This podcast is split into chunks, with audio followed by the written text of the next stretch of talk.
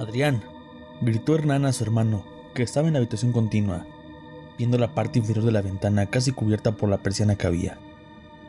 Adrián tardó en llegar donde se encontraba su hermano con desgaño y mala gana. ¿Qué quieres? refunfuñó. Hernán volteó a ver a su hermano. Parecía haber visto un fantasma.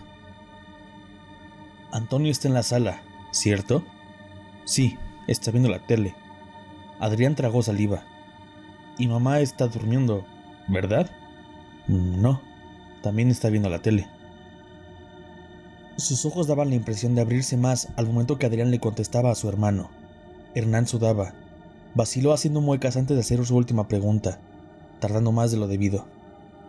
Y papá no ha llegado, ¿verdad? No, respondió severamente Adrián, sabiendo que algo no andaba bien después de la primera pregunta de su hermano. ¿Por qué? ¿Qué pasa? alzó la voz. Hernán con mano temblorosa señaló al frente. Entonces, ¿qué es eso de ahí?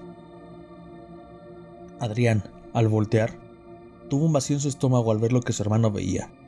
Un escalofrío recorrió todo su cuerpo, pues había pies aportados frente a ellos al otro lado de la ventana. Traía puestas unas botas de trabajo, pantalones hasta donde la persiana dejaba ver, y escurría mucha sangre, manchando el piso. Pero eso no era lo peor. Lo más aterrador era que, eso que estaba al otro lado, se encontraba flotando a unos centímetros del suelo. El horror en ellos era notable, sobre todo en su respiración, en su rápido latido de sus corazones y en cada gota que secretaba en sus frentes. Sin embargo, no contemplaron lo que iba a ser esa cosa. Minutos después de haberlo visto, la persona que se encontraba al otro lado comenzó a rotar hacia la izquierda, desde la vista de los hermanos, para luego deslizarse hacia el patio, que conectaba tanto la entrada de su frontón como la puerta de la cocina. Movidos por el miedo mismo, corrieron hacia la entrada para bloquearla, poniendo el perno y cerrando con cortina. No tenía chapa, y solamente estaba hecha de hierro y vidrio, para cubrir la puerta, distrayendo a Antonio de su serie favorita. ¿Qué están haciendo? dijo irritado Antonio. Ambos hermanos callaron al tercero. Alguien quiere entrar a la casa, respondió Adrián atropellado, marcando a la policía al mismo tiempo que señalaba a la puerta, mientras que Hernán sacaba el cuchillo del cajón. Antonio se levantó alarmado. ¿Qué es lo que quiere? Shh, lo interrumpió Adrián y Hernán. No sabemos. Pero si entra, lo que hay afuera, lo atacamos, decía Hernán, mientras le daba un cuchillo a Antonio. Al haber tanto silencio, la madre salió para ver qué es lo que pasaba, y al ver a sus hijos con cuchillos en dirección a la entrada, su somnolencia pasó a un segundo plano. ¿Qué está pasando? inquirió la madre, casi como un regaño. Los hijos la callaron. Métete a tu cuarto, susurró Antonio. Sin obedecer, avanzó con firmeza notándose más en su voz. ¿Por qué tienen cuchillos? gritó la madre. Alguien quiere entrar, contestó firme Daniel. Aunque en el fondo el miedo lo consumía, ella se quedó quieta. Mamá, quédate en tu... Nadie entra a mi casa, gritó la madre. Nadie. Mientras decía esto, agarraba el bat que estaba detrás del sillón café. Ahora eran los cuatro contra lo que hubiese detrás de la puerta. Solo era cuestión de tiempo, y a estas alturas Solo había opciones.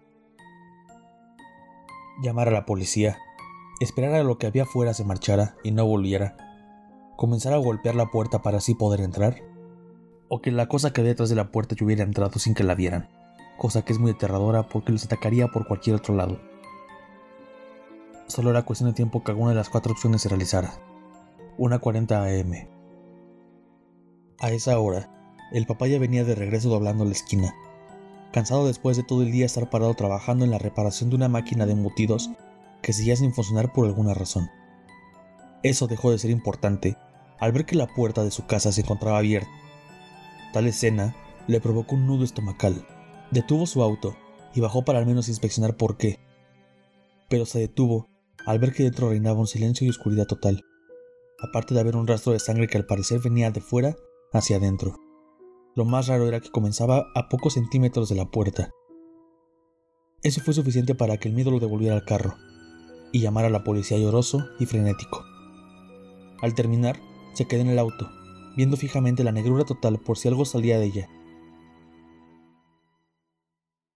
Solo quedaba esperar a que llegara la policía. Debido al silencio sepulcral que envolvió el lugar, el papá pudo oír algo de a lo lejos dentro de la casa, a pesar de estar dentro del auto. Era un sollozo de una mujer, o eso parecía.